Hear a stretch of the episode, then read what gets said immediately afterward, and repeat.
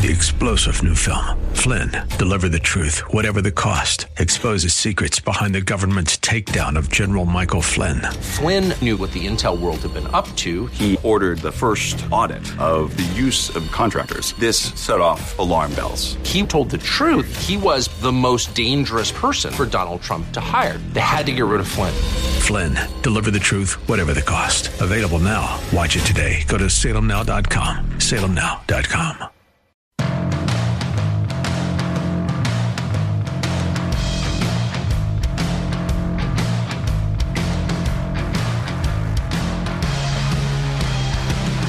We start hour number two of the Bruce Hooley Show with a uh, refresher on our top headlines of the day. Ohio State has a new president. His name is Ted Carter.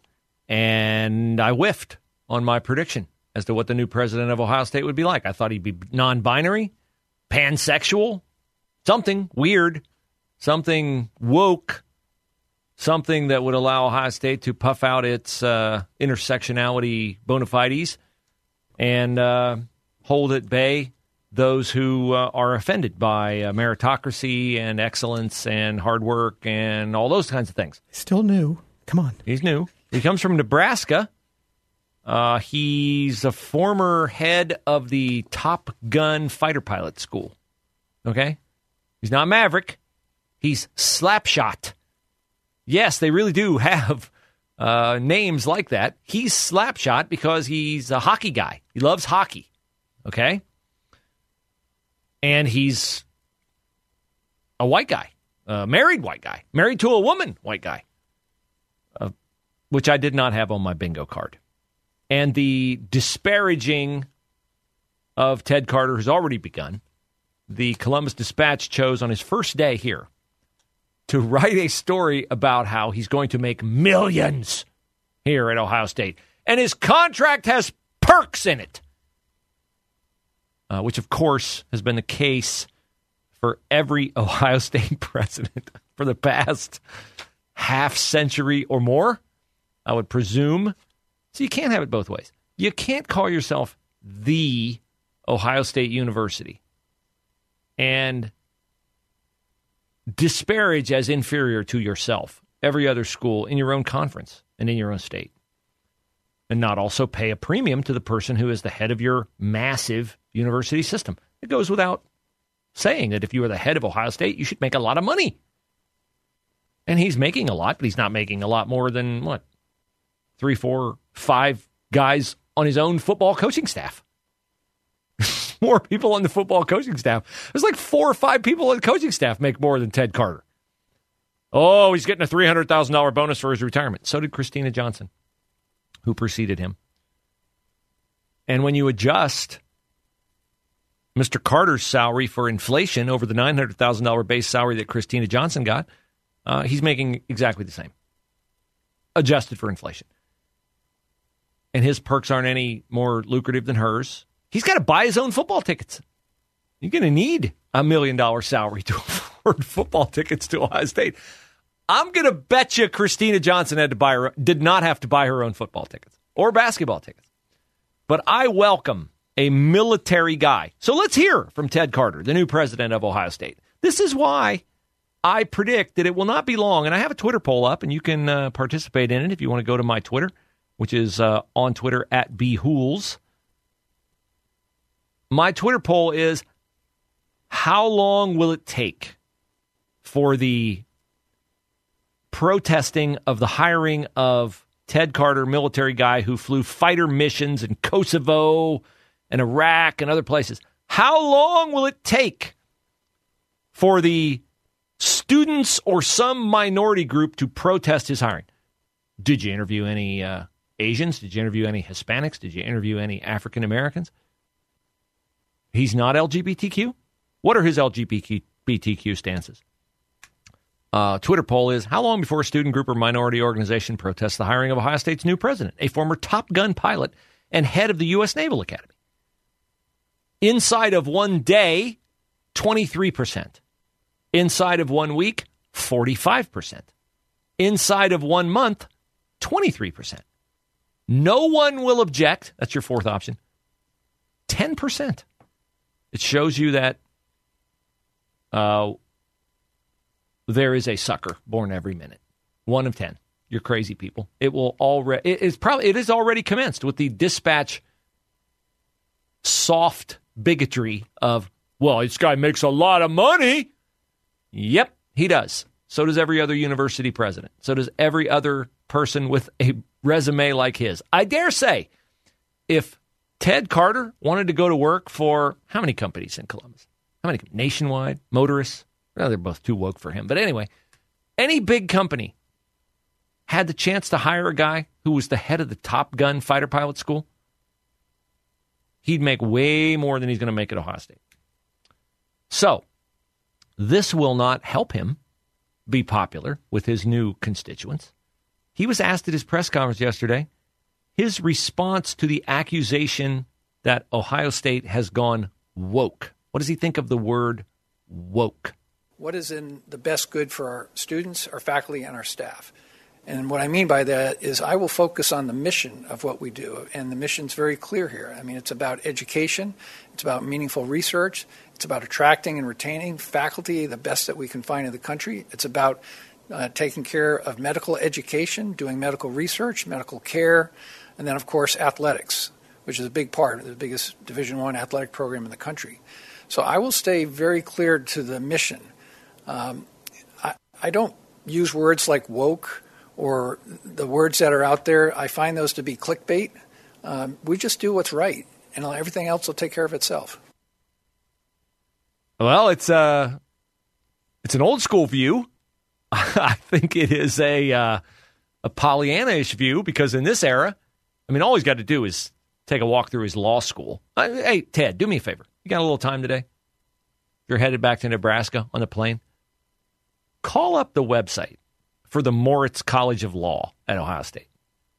And check out some of the profiles of uh, some of your professors in law school, some of the things they're committed to. You will find out that your values and their values are not aligned at all. Now, here he was asked about the affirmative action ruling by the Supreme Court. And you can't advantage people according to their ethnicity, according to their immutable characteristics. Here's Ted Carter on hey, do we have an end around? Do we have a workaround? Do we have a way to ignore the Supreme Court on affirmative action? I think, first of all, we've got to acknowledge that we'll follow the law. Uh, that our application process, uh, whether it's already changed or not, I haven't been able to look that deeply into it. Um, but we just have to understand that that doesn't change our mission. We should be open and welcome to students of all backgrounds. I mean, that is the very definition of diversity. Uh, interestingly, as you may have noted, that the service academies were exempt from that. I will tell you that while I was superintendent of the Naval Academy, we did not use any quota systems. We did not use affirmative action in that regard to try to fill our ranks with some set number of students. Uh, we used a whole person multiple, uh, and I see us doing something similar now in the state of Nebraska. We already had uh, laws that prevented us from using affirmative action to begin with, so there was no change to how we do admissions there. I'm, we'll study and learn more about uh, how that applies here. Um, but as I look at the uh, the campus background that's here, I'm very proud to see that this is a very very diverse campus here, and I'm excited to be part of it. Well, that's uh, not something we've heard from Kristina Johnson or Michael Drake, uh, the two predecessors of Ted Carter as uh, president of Ohio State. Now, what about your personal politics? Mr. President. I mean, mm, this military record, some people will be uh, offended by your military record. You're not one of these free speech freaks, are you, Ted Carter? Our campus should be a place where everybody's welcome, everybody's voice is heard.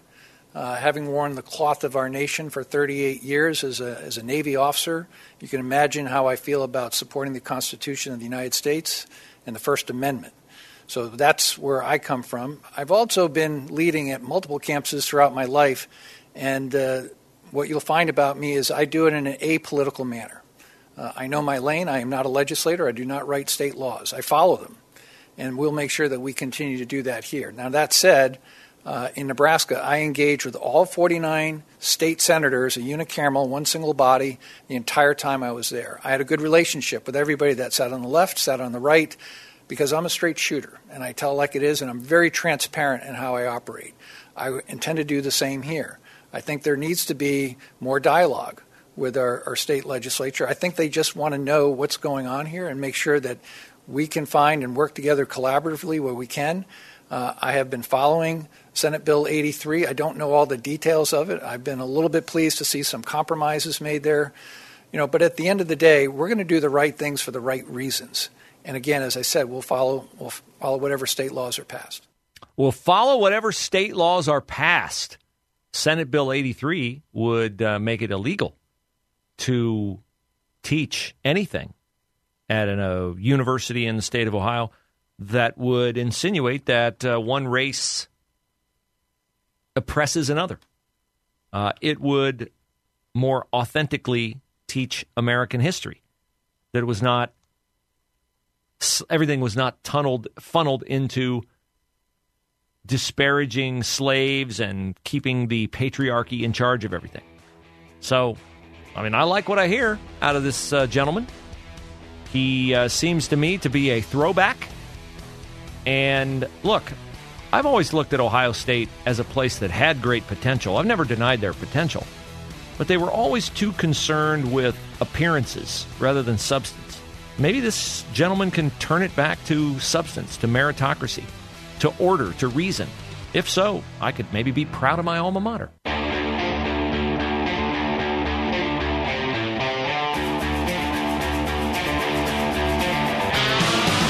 Well, after an arduous day flying from his uh, vacation home in Lake Tahoe, or a big multimillionaire donor's vacation home in Lake Tahoe, to Maui, where he stumbled through an appearance uh, at the scene of America's most uh, devastating wildfires in uh, all of our lifetimes, uh, Joe Biden is back resting in Lake Tahoe because he needs a vacation to recover from his recent Delaware Beach vacation, where he was when the wildfires broke out.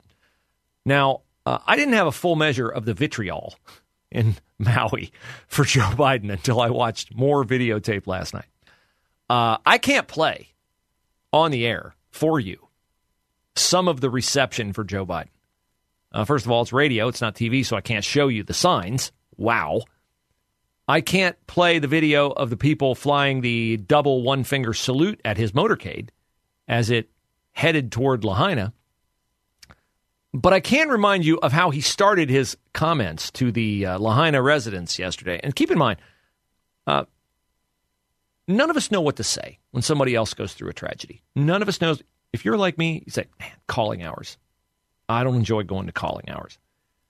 Your presence is all that's needed at calling hours. People just need to know you're there. You care enough to come. That's all you need to say. You don't need to say, I know exactly how you feel. In fact, that's the worst thing you can say because you don't know exactly how they feel. Say, I've lost somebody too. Okay. But you don't know that your relationship with that person was the same as the relationship with the person who's gone to the person you're comforting. Just say, I'm very, very sorry for your loss. I'm very, very sorry. I'm praying for you. If you are, don't say it if you're not. I love you. I'm so sorry you have to go through this. All those are acceptable. This is not acceptable. I don't want to compare difficulties, but we have a little sense, Jill and I, what it's like to lose a home. Years ago, now 15 years ago, I was in Washington doing Meet the Press. It was a sunny Sunday. Lightning struck at home on a little lake that's outside of our home, not a lake, a big pond, and hit a wire and came up underneath our home into the heating ducts, the air conditioning duct. To make a long story short, I almost lost my wife my 67 Corvette, and my cat. But all kidding aside, I watched the firefighters, the way they responded. Know, there's an old expression. I grew up right across the street from a fire hall in Claymont, Delaware. And the expression is God made man, then he made a few firefighters. Okay, is there, I stopped it because I can't take it anymore. Is there an old expression? God made man and then he made a few firefighters? Has anybody ever heard that before? God made man, then he made a farmer. I heard, I heard that. Paul Harvey said that. God made man and then he made a few firefighters. Well, that's true. He did make man and he did make firefighters. But I don't think that's an old saying. We have an old man saying it, but it's not an old saying. Okay? Also, He was in Washington, D.C., he said, at Meet the Press. And and the firefighters had to rush to this raging inferno in the kitchen that was put out in 20 minutes. And he said he watched the firefighters rush in. What does he have, like one of those Star Trek gizmos where he can, like, vaporize himself from Meet the Press headquarters down to wherever his house was on the 10 acre lake? So you can tell this is all made up BS, okay? Made up BS. Well, guess what? It's not the first time he's done it. Of course, he's always talking about, oh, my son Beau, he died in action. No, he didn't. He didn't die in action. Beau Biden did not die in action. Here's more of Joe Biden. Well, first, let me play you. Joe Biden used the same story when he was trying to comfort people in Florida about Hurricane Ian. I know from experience how much how much anxiety and fear and concern there are in the people. We didn't lose our whole home, but lightning struck and we lost an awful lot of it about 15 years ago? No, you didn't. You didn't lose an awful lot of it. 15 years. A small fire, 20 minutes kitchen. Not a, not remotely comparable to Hurricane Ian. Okay? Not remotely comparable. Here's new video I got from yesterday. The longer he talked, you know, Joe Biden's been through a lot of tragedy in his life. His wife died in a car accident, which he has said was because of a drunk driver. That's a lie. It was not a drunk driver. But here's Joe Biden reminding people in Lahaina that I've been through a lot too. Never mind, it was 50 years ago. Never mind, I've remarried. Here's my wife, Dr. Joe Biden. Here he is again playing the personal tragedy card. And Jill and I have what's left, uh, Walk Front Street, was left of it. We've surveyed the damage from the air as well. The devastation is overwhelming. To date, 114 dead, hundreds of people unaccounted for. I remember when I got the call, my first wife and daughter. I was a young senator, and I got a call in Washington. I hadn't been sworn in yet. I wasn't old enough. And I was hiring staff in the Capitol at Teddy Kennedy's office. And I got a phone call saying from my fire department, and a young first responder kind of panicked, You got to come home. There's been an accident. So What happened? He said, Your wife, she, she she's dead. There's zero chance the first responder told him on the phone his wife was dead. Zero chance. They do not tell you that. They tell you to come, they tell you to hurry, they don't want to freak you out and tell you what. There's zero chance that first responder told, responder told him that. None. He's lying to make himself look good. I can't put together any more eloquent, searing, riveting commentary on the horrendous nature of Joe Biden misreading this situation than this Maui resident. It is almost impossible to believe that this guy that this old man, this Walmart greeter, this uh, fake installed president, but hearing you talk about your house that, you know, had a little fire, you almost lost your cat and your Corvette. There are children that were incinerated to ash. You vile human beings. The only way you feel you're able to communicate and, and, you have some kind of, you know, you're so out of touch with the common man, you don't even understand how to speak to them. The only way you think you can establish commonality with them is to lie. That the same thing happened to you, no matter what the tragedy is. Your son wasn't killed in action, by the way. Your house didn't burn down. Your children weren't burned to death. How dare you get up there and speak this way? Your job is to go there and assuage them in a way that you talk to them about their loss. Now you can't imagine what it's like now you can't imagine what it's like never to find the bodies of the poor children that were sent home from schools that died alone. Alone. In fear. Without their parents or a guardian. That the most abhorrent thing happened. You're a disgusting, despicable bastard. You're too old. You need to step down from office. He went on, and you'll hear the rest of it next.